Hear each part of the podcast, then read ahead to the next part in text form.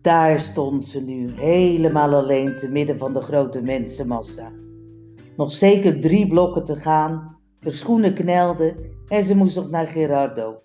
Die stomme hoogwaardigheidsbekleder en die non en die post en die geheimagent. Ze zag het even niet meer zitten. Op dat moment pakte een kleine kinderhand haren vast. Ze keek opzij en daar was Alejandro, Cristobal, Colon, Jesus, Guillermo, José, Maria, Nicolas, Lucas, Antonio. Roepnaam Alejandro. Ah, wat een suerte, sprak Ali geëmotioneerd.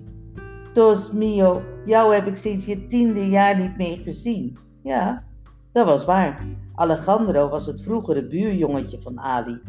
En nadat ze ging verhuizen, heeft ze het ventje nooit meer gezien.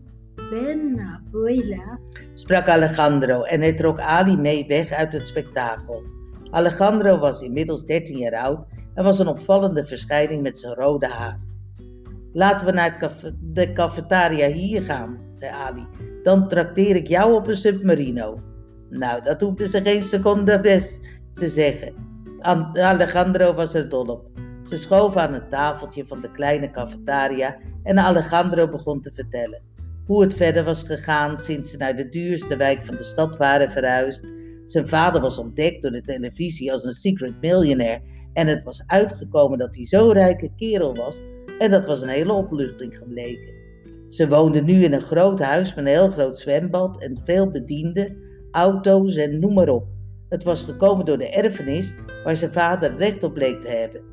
Na het overlijden van zijn vader, een wereldberoemde autocoureur, bleek dat hij tijdens een slippertje was verwekt bij een pitpoes. Hij was genoemd naar alle beroemde voorouders uit de familie. Vandaar die vele voornamen. Nu begreep Ali dat eindelijk, want in haar hart vond ze het wel een beetje veel namen. Ze aaide de jongen over zijn bol. Toch ben je een schatje en je bent jarig vandaag. Je wordt 14 vandaag, op de 30ste januari. Gie, zei de jongen. Maar het is zo leuk als mijn verjaardagen waren. Toen nu nog naast ons woonden, zijn ze niet meer, zei de jongen. Arme, rijke stumper. Ali knuffelde hem nog maar een keertje. Een grote klerenkast van een kerel dook plotseling op aan hun tafeltje. Net op het moment dat de submarino onderdook. Wat doe je hier? Sprak hij op strenge toon tegen Alejandro.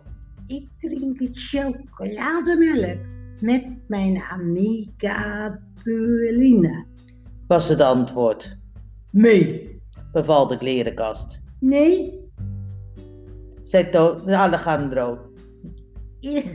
Eerst mijn melk opdrinken en dan breng je ommetje en mij eerst naar Gerardo.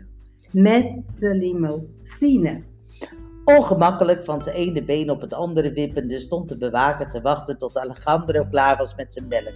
En Ali had afgerekend.